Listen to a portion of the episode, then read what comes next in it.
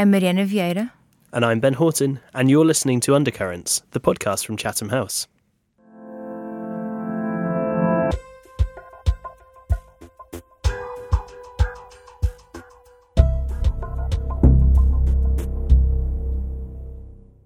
Hello, and welcome back to another episode of Undercurrents. I'm in the not so cold media studio today, joined by Ben. Hello, Mariana. It's so nice to be in person doing an introduction after ages. I don't know. It just feels like we've not really done one of these at the start of the podcast for a long time. That's very true. You sound thrilled. You sound absolutely. you sound absolutely delighted. I wonder, like, maybe we should just go back to it. Like, I'll, I'll see you, You upstairs know. on Zoom, and we can just do this. Like, you know, No, no, Ben, that's not true. I am thrilled to be in the room with you, and I am even more thrilled to be talking on such a special day because it is International Women's Day today, which is a nice segue for you to maybe ask me what my interview is about. yeah, for sure. I mean, it's uh, Happy International Women's Day, Mariana. Um, I don't know if that's something that we say on on this day. I know that there's some really interesting stuff going on at Chatham House as we record it this afternoon. Um, obviously, by the time this episode actually airs, all of those events will have taken place, but there will be videos that we will link to in the show notes. But Mariana, your interview is pretty appropriate for this occasion, I would say. Who did you speak to this week? So I would say my interview was made uh, for this week. So I spoke to Marissa Conway, who co founded the Center for Feminist Foreign Policy, a research and advocacy charity based in London. Marissa is also the cover story author for the recent issue of The World Today. She writes about how governments have been engaging with feminist foreign policy. And then her story is accompanied by two other articles on case studies, such as uh, Sweden, uh, which you know was the first country to officially have a feminist foreign policy, and Mexico. As for the interview you're about to listen to, Marissa and I touched upon some of the questions that she raised in her article, mainly issues around inclusivity within feminist foreign policy and how these academic debates have translated into foreign policy priorities. Yeah, it's so interesting, and it really is something that seems to be picking up momentum at the moment, right? This whole kind of feminist foreign policy movement. I mean, it's hmm. not like a brand new thing; it's been around for a while, but it seems that more and more governments are waking up to this and thinking about how to apply it. Absolutely, and there's that's something that we talk about. There's quite a bit of a debate or this wave of considering feminist foreign policy as being ripe for the times, and we do discuss that also in context of, without spoiling it too much, but the rise of populism and these leaders that actually have these hard power displays that are much more aligned with uh, traditionally patriarchal values. So it's it's quite interesting. But enough about that. Ben, tell me who did you speak to? Yeah, so I think actually my interview complements this one pretty well. It's with Tom Fletcher, who is currently the principal of Hertford College, Oxford, but he also previously was the UK ambassador to Lebanon and also a foreign policy advisor to three UK prime ministers. Wow. And he has written a really interesting book which is thinking about how we equip the next generation with the sorts of skills that they're going to need to mm-hmm. survive, to adapt, to be resilient in this kind of age of constant crisis and change that we seem to be living through in the 21st century. So I won't go too much into sort of what we actually talked about there, but mm. it really was fascinating and, and a really interesting take on how education systems need to reform in order to deliver these skills. Sounds interesting. Shall we have a listen? Let's have a listen.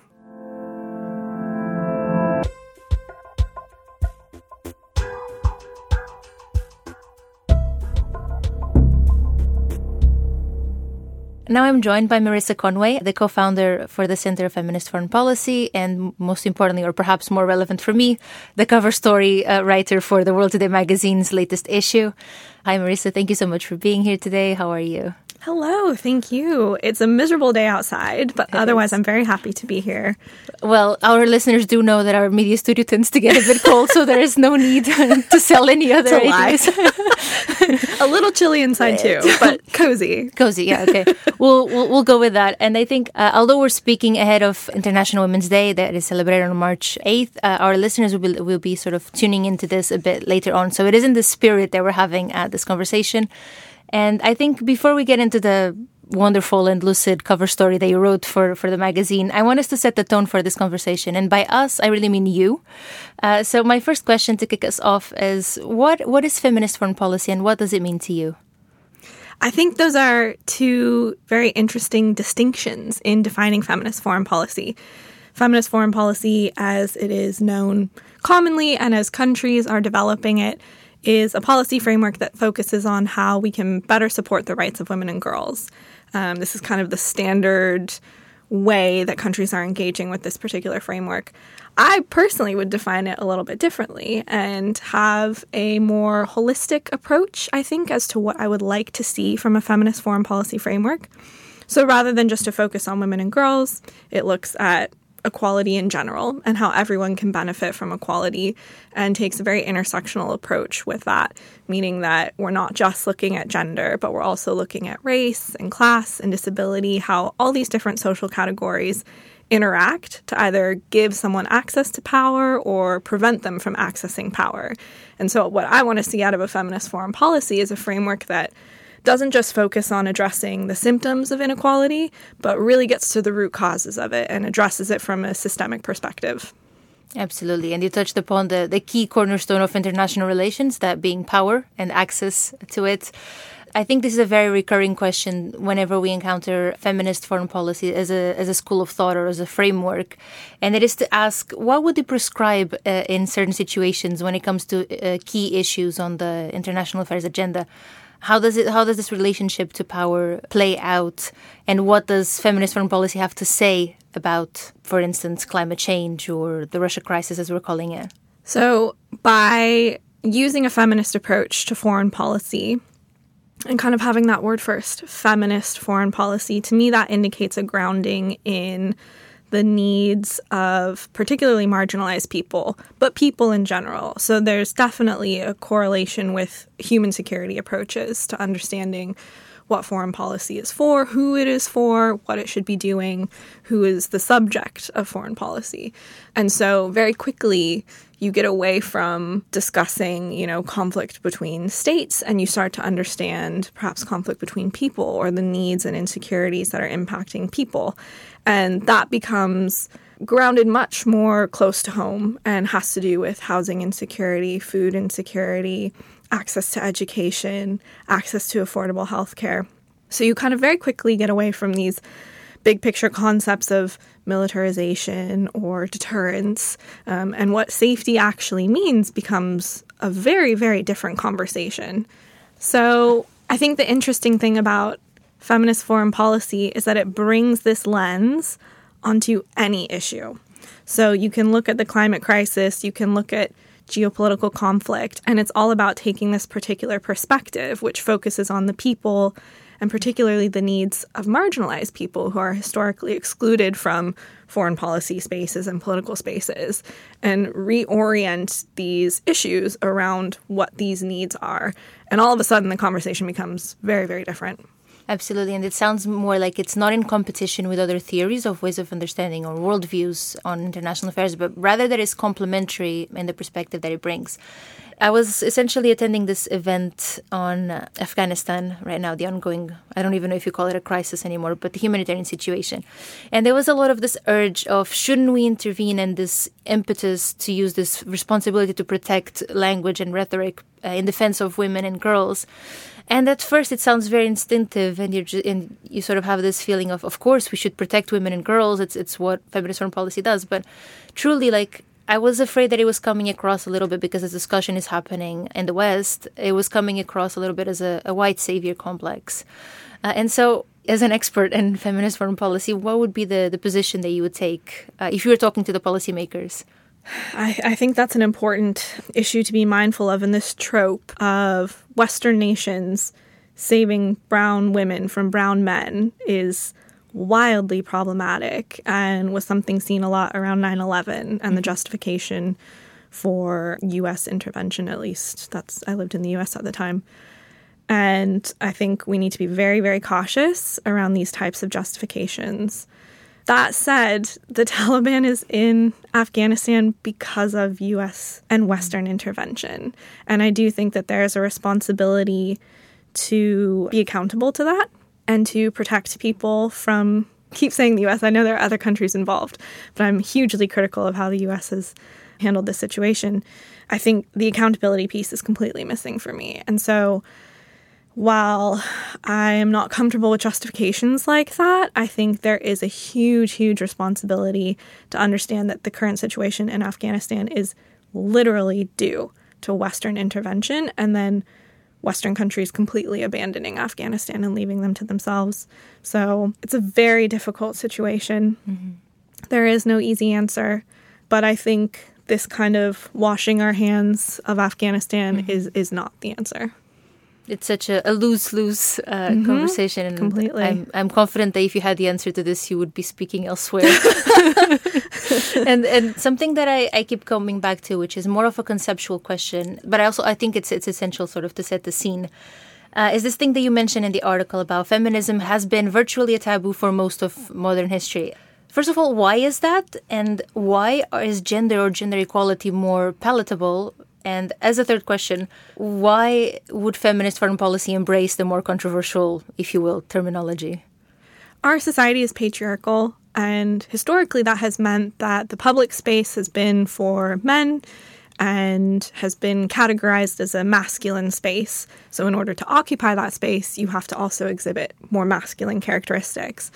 And that has only really recently changed, I think, because of decades and decades and decades of feminist activism. And we can see the tide slowly turning. I think it did start with gender equality becoming more interesting as a concept to engage with. And we do know that studies show that the level of gender equality in a country does have a direct relationship with the level of peacefulness.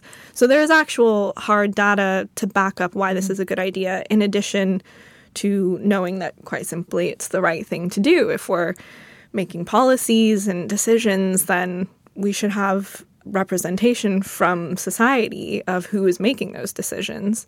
I'm very interested, and I think the cynicism will come in a little here, maybe, about why now our countries using the label feminist.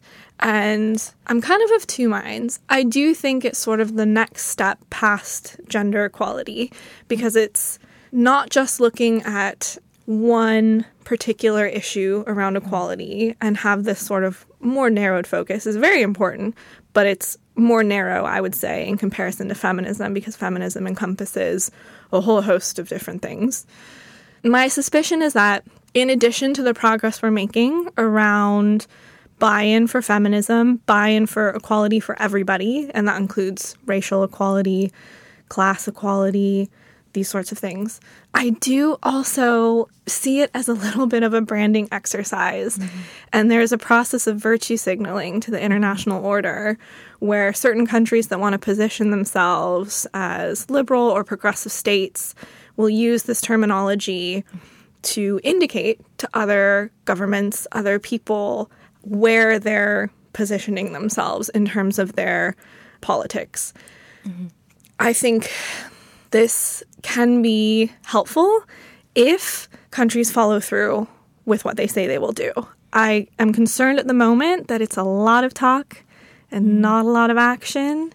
I think Sweden has done a really great job of trying to integrate this throughout its MFA at a really systemic level. I'd like to see their feminist foreign policy go even deeper and focus a little bit more on intersectional approaches, not just on women and girls as the kind of sole category they focus on. But there are a lot of other countries that are really just using the label and haven't done any sort of policy development to back up that usage of the label. And this is what really concerns me is that it's mm-hmm. becoming it risks becoming a branding exercise and not a call to action and specifically nothing that will result in systemic change, which for me, that's ultimately what feminism is about. We've also answered one of my other questions, which was going to be on the state of feminist foreign policy. And uh, I really wanted to hear more about how you see states interacting with it because feminist approaches to international relations are sort of like you have this theoretical level in, in academia, in sort of the ivory tower, and then you have the people that are on the ground trying to apply it either to governments, but also if there are any uh, non state actors or basically people in the real world quote unquote that are interacting with this with this approach and are deploying it. How do you see the state or the journey of and i think this is something you talk about in the article the journey of feminist foreign policy agendas? I think we're very much in their infancy. We're sort mm-hmm. of like this is the first step of what it means to incorporate feminism into foreign policy. And I think, you know, this is maybe now where I get a little more optimistic that, of course, it's going to take a while to figure out what this means. We're talking about incorporating an idea that's completely antithetical to how foreign policy has been mm-hmm. conducted. I think there is a lot of compatibility, to your point earlier, with a feminist approach and a feminist analysis to a lot of other ways to do IR or think about IR. I think it is quite compatible. But it does take a pretty hard stand against certain things, and I think in some ways is in um, opposition to realism, for example, mm-hmm. which has just kind of dominated modern foreign policy thinking. But so I, I do see there's a lot of tension, but I think there's a lot of potential. Mm-hmm. And this is what excites me. This is what keeps me interested in this work. There's just so much scope for interesting, fascinating things to happen when we bring feminism into foreign policy. So I, despite my concerns and critiques, I am excited to see mm-hmm. where this goes. And I sincerely, sincerely hope and plan on working towards feminist foreign policy frameworks that are a little more adventurous and take bigger risks. I absolutely want to ask you more about that. I just think before we do that, I wanted to ask about in the article you talk about how right now something along the lines of there's a it's a fertile time to, to be taking advantage of foreign policy or pushing the for, the feminist foreign policy agenda sorry uh, and i've read over and over and over about this quote unquote current window of opportunity for feminist foreign policy, which makes me want to ask why now and what do you make of, at the same time, the rise of populist leaders who thrive on hyper masculine performances of, of foreign policy, either the displays of hard power or the, the sort of like patriarchal societies that they advance? Seems to be something in common there. So, how do you how do what is your stance on this on these two ways in which foreign policy trends could go essentially? I think it is a very interesting time for feminist foreign policy because if relatively small changes to these frameworks are made now and commitments to action are made now so that it's understood that this isn't just something um, this isn't just a label, but invokes a particular set of norms that require particular sets of action. I think we can see some really interesting things happen with foreign policy. I think we can see a transformation across the entire international order as to how foreign policy is conducted and who it's concerned about and how people are impacted by this. Very intrigued and optimistic, I think. Um, and now is a good time because an increasing number of states are picking up on feminist foreign policy, but they're just talking about the name and the label. And I am not seeing the action coupled with this. So this is why I'm kind of like, okay, we need to have like a a reality check about what this means. You can't just say you have a feminist foreign policy without doing the work to actually implement a feminist foreign policy. So, this is the pattern that kind of worries me at the moment. And I think if states were to kind of hit pause, if feminist foreign policy intrigues them, incredible. This is so amazing. But I think it's very important to kind of take a beat, slow down, figure out what that actually means in their context, talk to local feminists, make sure that consultations with those local feminists are fully funded, and then go ahead and implement and launch a feminist foreign policy. I do think it's very interesting to see the rise of populism as these feminist frameworks are coming out, and they're obviously in direct contrast with each other. Mm-hmm. I think it's one step forward, two steps back, where I, I wouldn't necessarily say actors like, you know, Putin and Trump are acting in response to a feminist foreign mm-hmm. policy, mm-hmm. but I think feminism threatens what I suspect is certain aspects of their identity and how they see themselves as leaders. And so I'm sure that's in part fuel for certain behavior and certain action. I'm not an expert on Russia by any means, but I'm an American, so I can talk for ages about Trump and my thoughts about him and why he was successful and maybe why he behaved in certain regards. And I think the increase in equality is certainly seen as a threat by actors like him.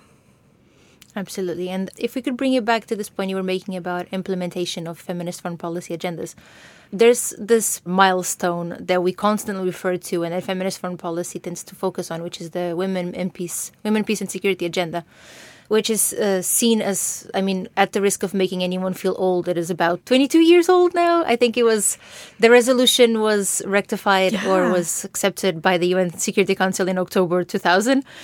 Uh, so oh Lord, that is 22 years exactly. Oh, so thinking about like the two decades that we've had since the unanimous resolution was passed, I was reading a bit more about the topic and how a lot of the criticism, there's a lot of reasons to celebrate it as it is the first time that the Security Council turns their attention to women in conflict.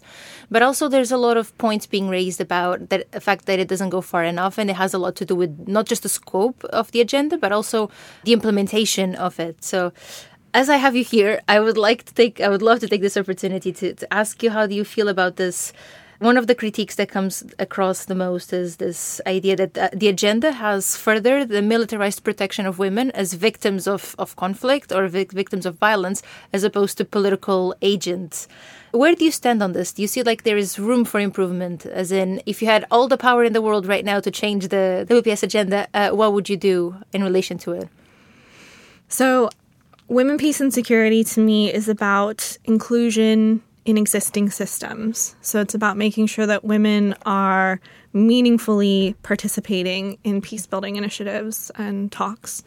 And I think the criticism about not being broad enough in its scope, this is all very reasonable criticism, a lot of which I agree with, but also understanding the way that governments are enacting women, peace, and security agendas, which is primarily through their national action plans. So at this point, I think it's safe to say that most states have a national action plan for implementing women, peace, and security. I can't remember the exact number. But even just this simple, simple mandate to meaningfully include women in peace building is not being met. So I think the agenda itself is very specific mm-hmm. and perhaps narrow in its focus, yes. But states are not even able to fully implement this one thing. and it baffles me. You know, it's mm-hmm. it's not. I don't see it as a very difficult thing to do, and I recognize that there are bureaucratic processes and things in place that can make this challenging. And this is why I also think that systemic change is necessary alongside this inclusion in systems. Okay. So, something like WPS, where women are being brought into what already exists and it's sort of just there's this common metaphor used about bringing women to the table and mm. women having a seat at the table. So being at the table is very important. And then the other side of feminism is about smashing this metaphorical table completely and utterly rebuilding it.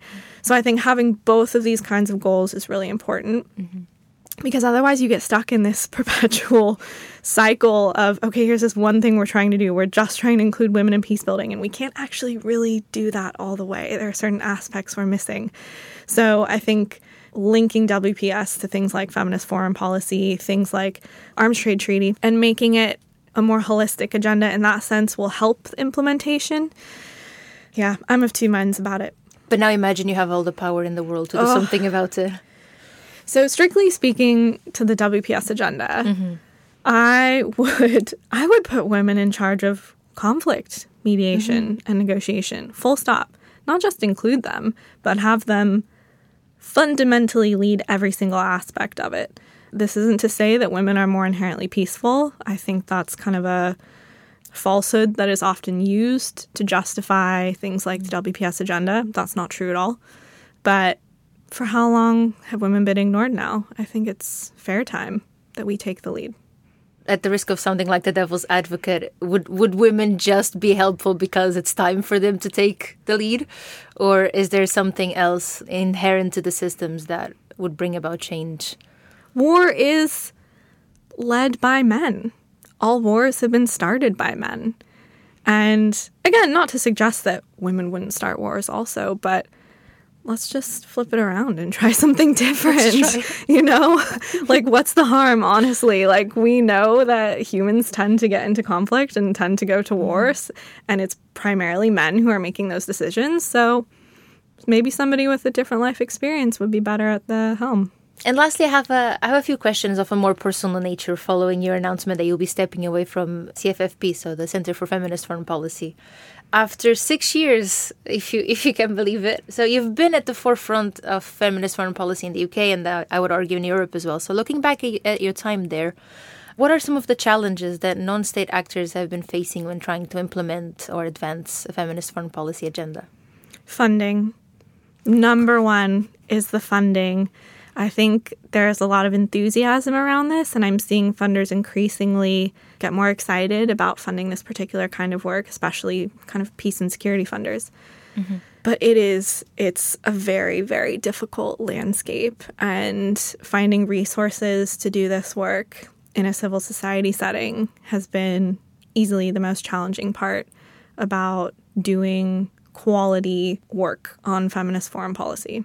And I think this is becoming a bit of a tradition, but as you remember, or as you might remember, for the first time they did a Q&A for the world today, I think back in 2017, if I'm not wrong, you proudly described your participation in this NATO Engages summit as easily one of the highlights of your career so far. And so I picked this up. Uh, I took the liberty of asking this uh, same question or similar question last time we spoke for the magazine as well, I think last year and around the same time. And at the time, I asked what achievements you would highlight, and you mentioned uh, an interview that you had just done for the BBC on the merits of the integrated review. So I would very much like to update the record on this. So I'll ask again Should we sit down in five years' time? What achievement would you like to be able to highlight as a step in the right direction? So at the moment, different political parties in the UK are engaging with the idea of feminist foreign policy.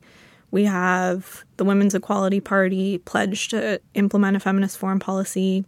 We have Labour, who has their feminist development policy, and they're currently going through an update for the next iteration. And the Scottish National Party recently pledged to implement a feminist foreign policy in their latest manifesto. So I think we're seeing an increase in buy in across all these different political parties. Um, we even had a Tory baroness write an article in support of feminist foreign policy recently.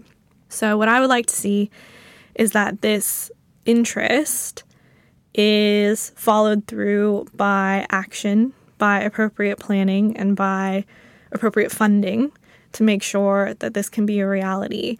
And this is something I say to policymakers when I meet with them too. And I think this is the number one thing that civil society tends to critique feminist foreign policy on is that if these frameworks are presented as the end all be all, we've done feminism now, that's not the right approach. I think it's holding space that this is an agenda that needs to continually be updated mm-hmm. and refreshed and refined because, again, filtering feminism through a very patriarchal space is a difficult thing to do, and things are going to get lost in translation. So, recognizing the constraints and creating systems to kind of understand this and adapt to it, but always working towards a better next iteration of that feminist foreign policy framework. That is what I would like to see. It's such a good answer. And also, like, it brings feminism back to its roots in international relations when. Uh, I don't know if you know about this article in, in the International Affairs Journal from uh, Marysia Zalewski. Uh, she she wrote on, on the Bosnia War, and, and then she had an interview to follow up on the article where she talks about feminism is about lingering, and it's about like actually like a lot more space for reflection as opposed mm, to reaction, mm-hmm. and that it turns out, and this was some of the most inspirational things that I read from from the interview, is that uh, feminism learns more from its failures than it does uh, from its successes. I'm sure it doesn't apply just to feminist theories, but it was such a, a, a, good way, and I think it really speaks to the points that you're making about its potential and how it's being it's getting picked up. Well, thank you so much for all those brilliant insights, Marissa. It's been great having you. Thank you so much. Thank you for inviting me here today. It's been wonderful.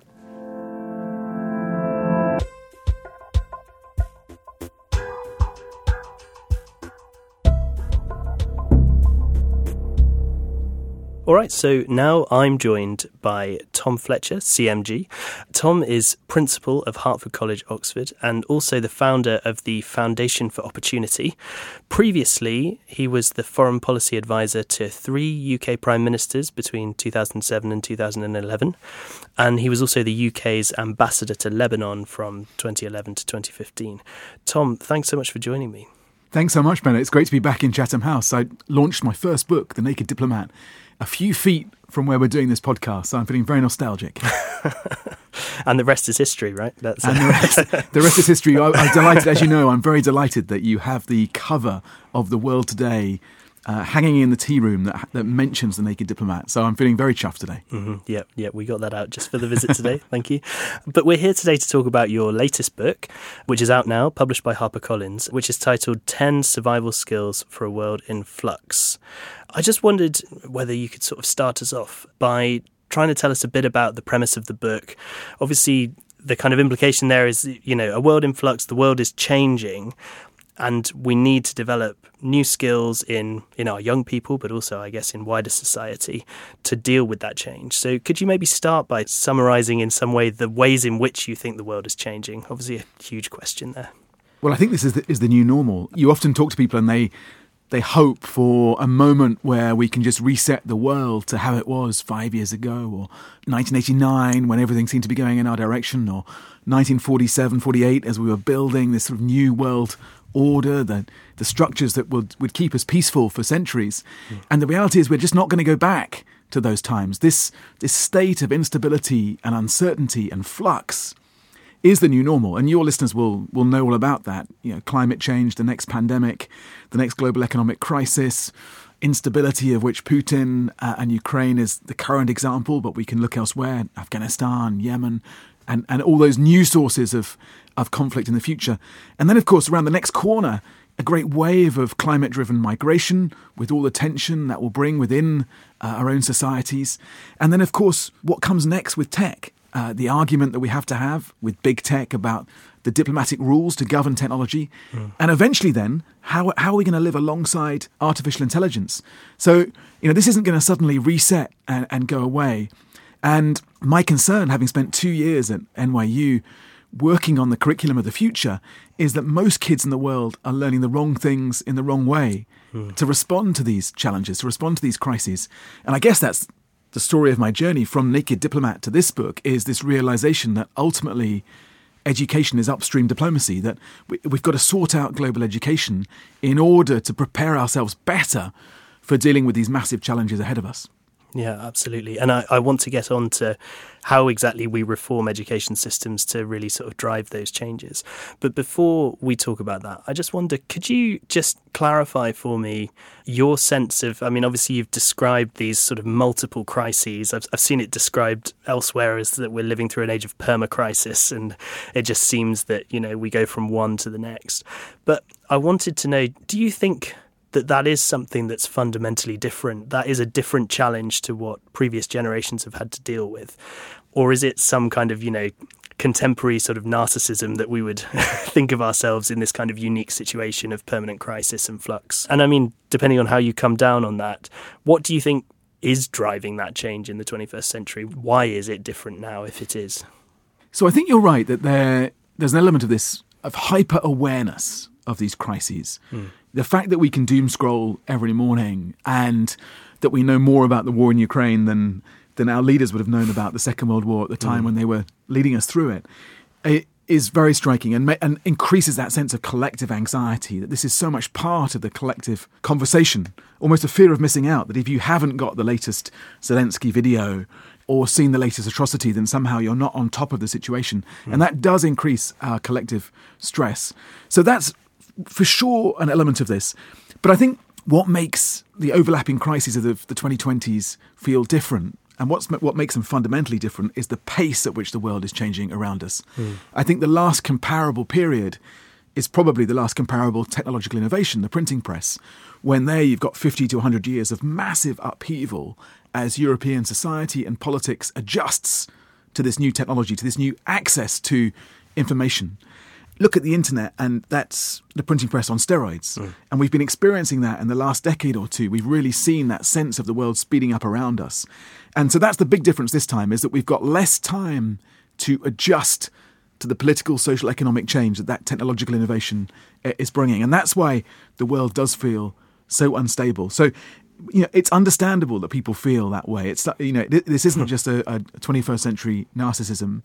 The world really is a perilous place So, to come on, I suppose, to the real heart of the book, which is about how we kind of deal with this? How how do we develop a new mindset, a new set of skills to address the way that these challenges affect us as individuals and as society? And you've got ten skills here, and I, I don't really want to sort of go itemize them all all the way through, but you do kind of group them into three different themes, I suppose. But could you maybe just run us through those? What are the key characteristics that we need to really foster? Well, I guess in a way, if the Naked Diplomat was about how do we more technology into the world of diplomacy, mm. This book is perhaps how do we bring more diplomacy into a world shaped by technology? Because many of the skills that I'm describing, people call them 21st century skills emotional intelligence, empathy, and so on. Some of us call those diplomacy. Some of us recognize them as classic diplomatic skills. The ability to see someone else's perspective is you know, a core, core skill of the great diplomats. For me, you know, we need to move away from an education system dominated by the head hmm. by knowledge to one that properly balances head, hand, and heart. So, yeah, you, you need the essentials of knowledge, including how we live together, not just learning the history of the wars that we happen to win. You know, I learned, I did Nazi Germany for GCSE, A level, and my degree. So, you know, but how do we live together between those conflicts? We need to learn, we need to understand how to coexist with our planet. And we need to learn the history of human ingenuity. You know, how did we go from cave paintings to driverless cars? And how can we marshal those same instincts for creativity and problem solving, tinkering with the world around us in the future? And then for the hand, we have to keep on learning because we'll have to adjust to so many different professions. My kids and grandkids will move through different crafts and different careers in a way that my generation didn't have to. Mm. We'll have to manage our mental and physical health. We'll have to develop what we call global competence, which means, you know, if I was to drop you, Ben, in kind of Singapore or Bahrain or Copenhagen, would you have that awareness, the ability to ask the right questions, hmm. to understand the world around you, the right kind of cultural antennae, an interest in the world around you? And then for the heart, you know, can we be kind, curious, and brave? Because to deal with this level of inequality, we'll need to be much kinder. This isn't a fluffy kindness, it's a very practical, muscular kindness. We'll need to be much more creative to manage the great crises ahead of us. And we'll have to be braver because, as I say, this really is the new normal. And then I think there's a final survival skill, which is one that has really struck me in you know two and a half decades now in diplomacy and, and traveling around the world, but also at a stage of my life where I'm thinking much more about how do I pass on the most important things from my parents and grandparents to to my kids, and that's the importance of being a good ancestor, mm. and that includes you know what must I forgive, what must I seek forgiveness for? How do I reshape the world around me to deal with inherited injustice, inherited inequality? How do I live a life shaped less by my CV, the things that people read out about you at the beginning of an interview or when you're applying for a job, and more shaped by my eulogy, the things that people would say about me at the end of my life?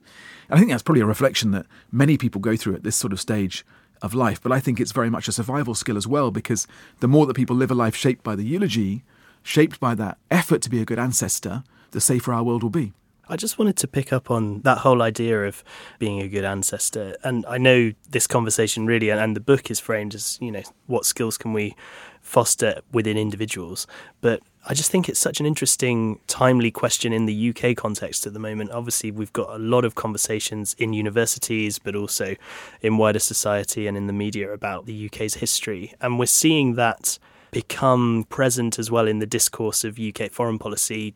Liz Truss, the current UK Foreign Secretary, came to Chatham House in December and gave a speech where she basically said, you know, we have to stop being ashamed of our past. We need to be optimistic about what global Britain can offer to the world, and we need to not dwell on our imperial past or legacies that others think we should be ashamed of.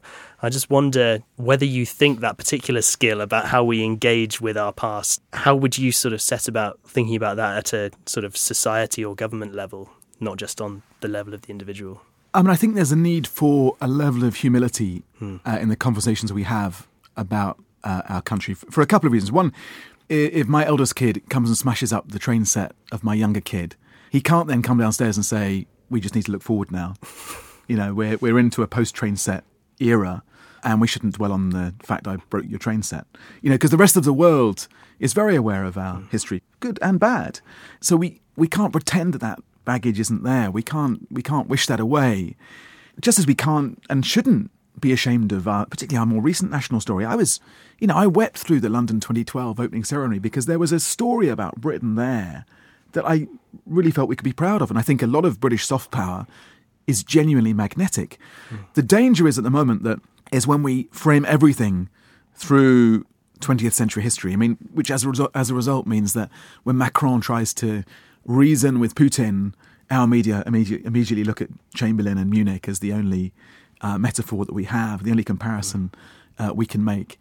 But there's also a big mistake we make where we lose touch with the real strengths of our national brand. You know, cutting the aid budget would be a classic example of that for me, or threatening to break international law. You know, those sorts of things which really undermine the wider story we tell the world about ourselves. So I'm amazingly, incredibly optimistic and positive about the role that UK can play in the world. And you know, I like the idea of global Britain as well. I like the idea that we have a, a worldview shaped by actually having viewed the world, and that we feel that we can go out there and promote positive change in the world. But we we have to do that with an element of humility as well, as well as the confidence. Okay, so yeah, I'd like to come back maybe to sort of how we drive some of these changes in institutions more broadly, but coming back to how we actually develop these skills through education. I wonder if you could say a bit about, you know, the changes, how you see how our education is arranged at the moment, our education system, maybe in the UK, but maybe also in other countries. What is education getting wrong at the moment beyond just this kind of focus on knowledge? Is is that basically what we have to change? Or I mean, I guess if you spoke to some teachers, you know, they'd be saying we want we're trying to make our kids curious, we're trying yeah. to make our kids brave. And they are. And um, this isn't an anti-teacher mm. book at all. I think you know they're in the front line of trying to promote these skills, often in the face of resistance from universities, also in the face of resistance from parents often. And I say that as a parent of a 15 and a 10 year old. And if you go to parent teacher meetings, it's often parents who are insisting on more more focus on exams. The danger is that we're, we're teaching kids skills and a way of thinking about the world that effectively will be automated in the next 10 years, rather than teaching them what makes them different to the machines. We should be really focusing on what makes us human, and that's the, the creativity, as you, as you say, the emotional intelligence, and so on. Because only if we do that will we ensure the machines work for us and our kids don't work for the machines. I was very struck. I went out to Silicon Valley and visited the schools in which the kids of the tech titans are being educated. And they're learning these things. They're learning critical thinking, they're learning curiosity, they're learning teamwork. They're not learning in this sort of factory model that still dominates most of the world's education. So there's a real challenge there for us. And it's a real sliding doors moment because I mm. think you know, talking of the soft power of countries, countries that really master these sorts of skills, that really do reform their education in this 21st century way, will be the winners of the 21st century. And those that continue to basically manufacture robots will be the losers. And it's quite striking, you know, that work we did on global competence with the OECD, only two countries resisted cooperating with that, the effort to develop these sort of emotional intelligence, empathy, those sorts of skills. One was Trump's America, mm. and the other was England. And there's a real danger, I think. Education is such a vital part of the British brand. Mm. And I say that with great pride in, in, what Oxford stands for, our university sector, but education more widely. You know, we have a, a legacy of a kite mark. If something is seen as, as, as education is seen as linked to Britain in some way, it's regarded as having a certain quality, yeah. certain prestige. And there's a real danger that we're complacent about that and that other countries come racing past us and we carry on doing things in the same industrial way rather than making that adaptation. Yeah, that's really fascinating. I mean, I think it makes a lot of sense, but it's also going to involve presumably some quite fundamental reforms, particularly in the UK context of of the education system. And I just wonder in the sort of short to medium term, as you say, it is kind of a race to see which countries are going to be able to capitalize on this quickest. But in the short to medium term, you know, we have we're we're still, I mean, hopefully tentatively emerging from the COVID nineteen pandemic, and there are huge conversations on at the moment about what we need to prioritise as part of that recovery. We've got obviously health system reform is on the agenda. Increasingly with the Ukraine crisis, you've got countries across Europe and around the rest of the world saying we need to double down on defence spending. Do you think that education is at danger of kind of being squeezed out from a government perspective in terms of how we balance the books? And I mean, if not, how do you think we can sort of make the case better? How do we make sure that education remains a kind of priority so that we can see this kind of change? I think it's a really important point. You know, I've just come from a fascinating kind of two-hour Chatham House session on the state of the world, and it's amazing that actually COVID was only we only mentioned COVID as a bit of an afterthought because so much of the conversation was was caught up obviously with Putin and uh, and Ukraine, and so education moves even further down that list. What we've seen, and I witnessed this in, in Downing Street, is it's harder and harder for governments in the West, in democracies like ours, to take a long term perspective, to be strategic. And that means that not just that's a big challenge for foreign policy. And I saw that over Syria as we were playing poker mm. really with Putin mm. in, in 2013, 2014 over the red lines. But then especially so over something like education because there are no quick wins.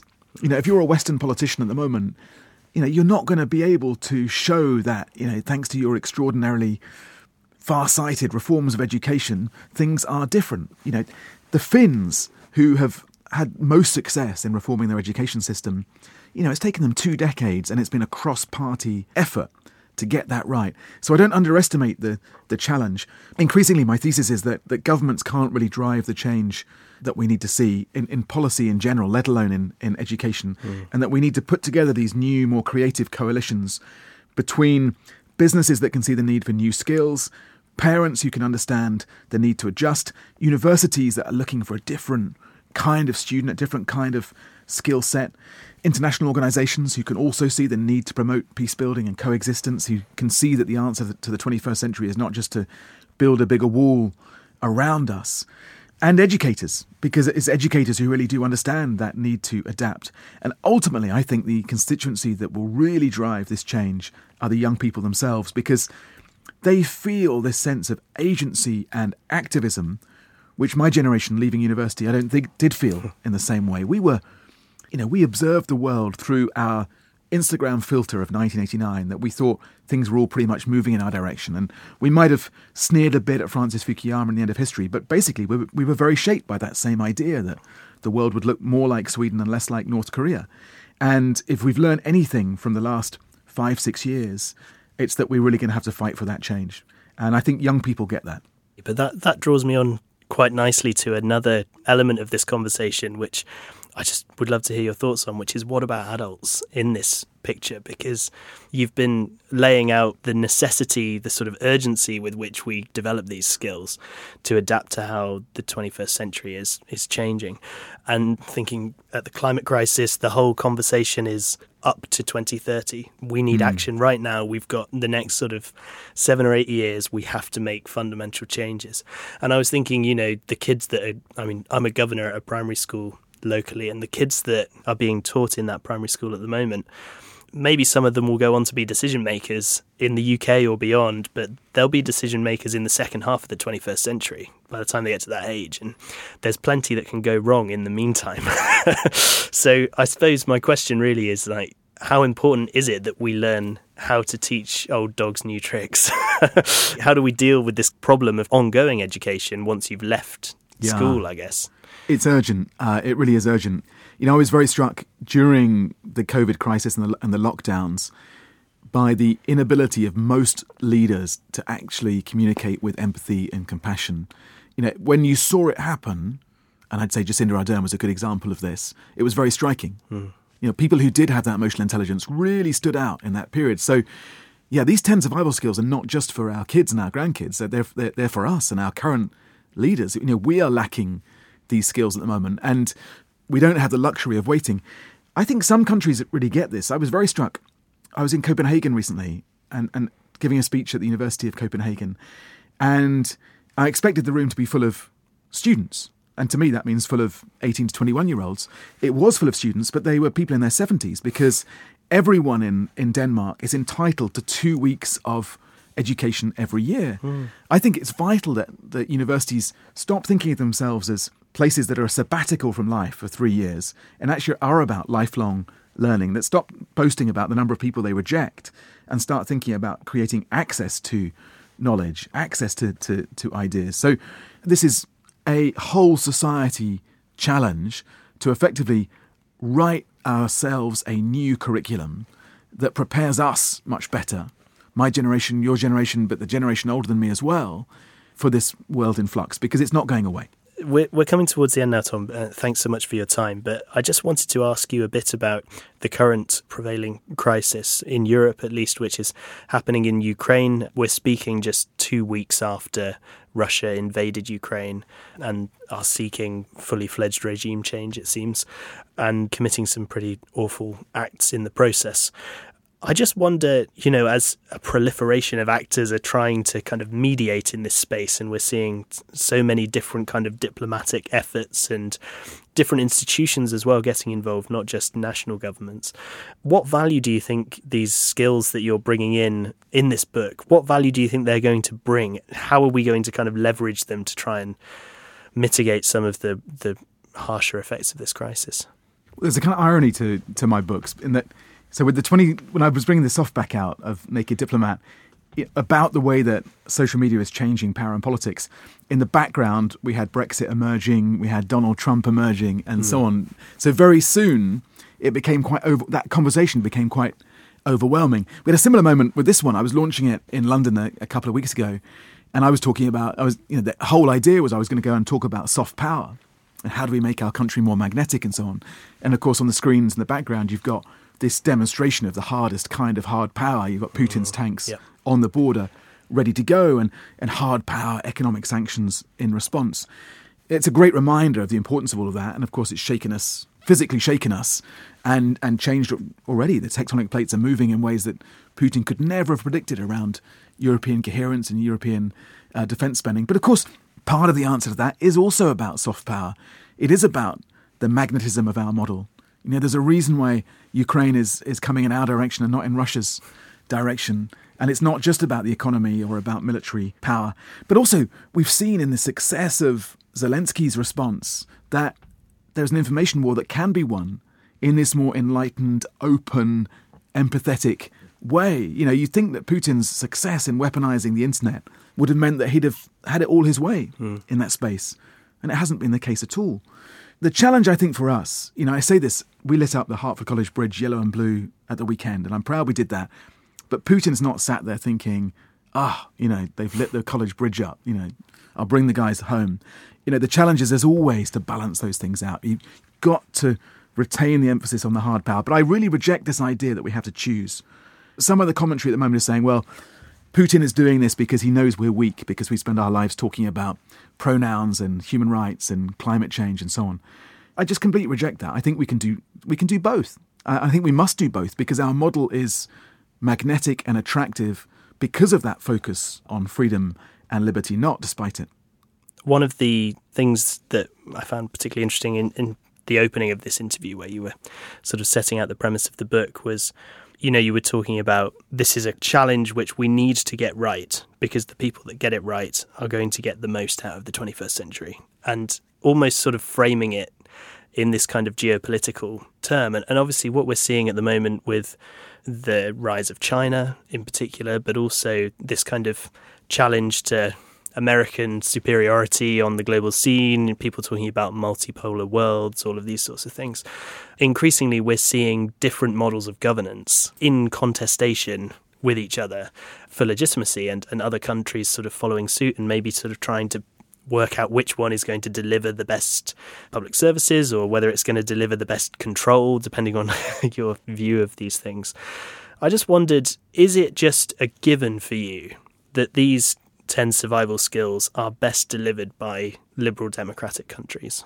Or could you envisage a world where people that live in authoritarian societies without democracy can still develop these skills and, and potentially get the most out of them?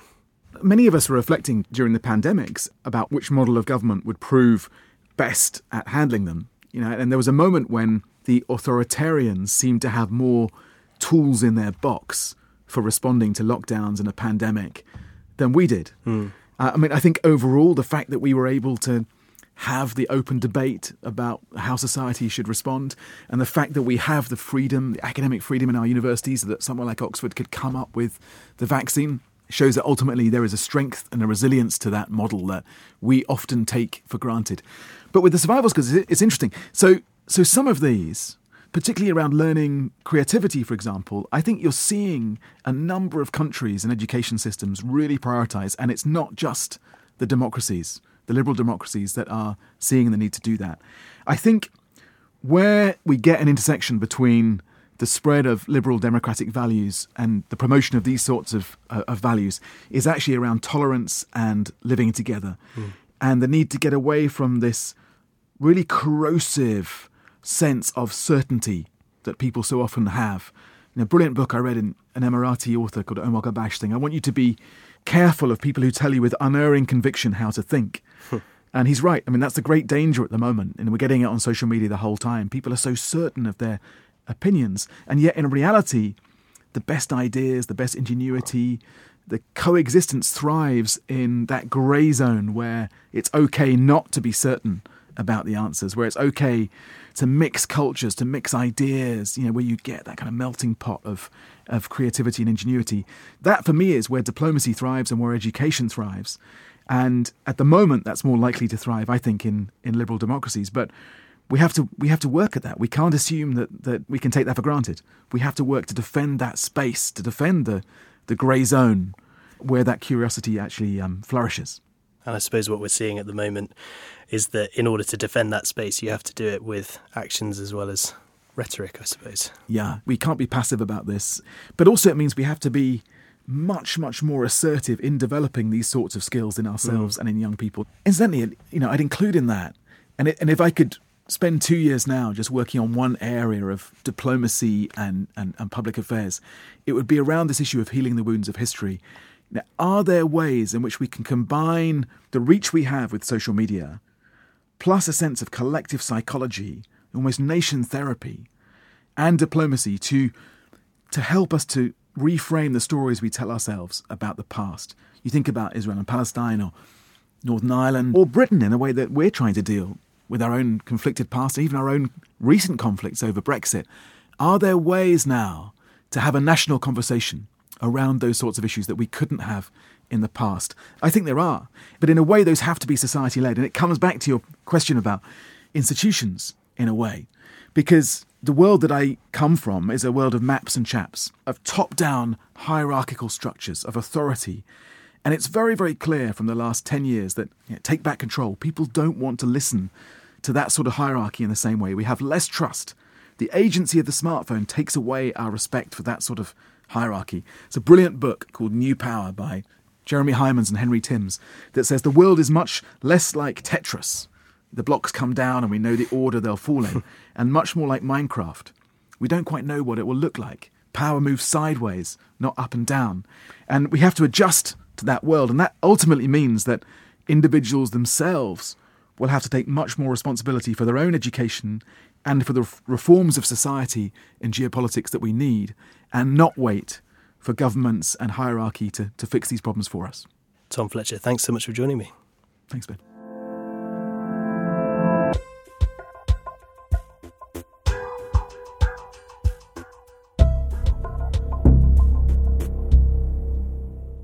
So I think that's it for this episode. If you enjoyed uh, my interview with Marissa, there will be some links in the show notes for her work and the article in the World Today magazine.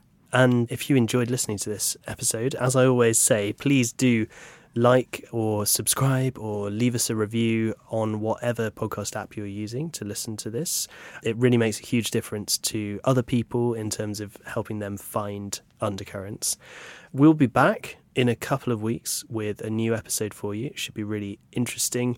Uh, in the meantime, if you want to keep up with Chatham House's work on all aspects of international relations, from the crisis in Ukraine through to the climate crisis, then please do check out our website at www.chathamhouse.org or follow us on Twitter at Chatham House. Mariana, it's been lovely to be back in the media studio with you today. Thank you very much for yeah partnering on this episode, and uh, yeah, see you again soon. See you soon, and thank you so much for listening.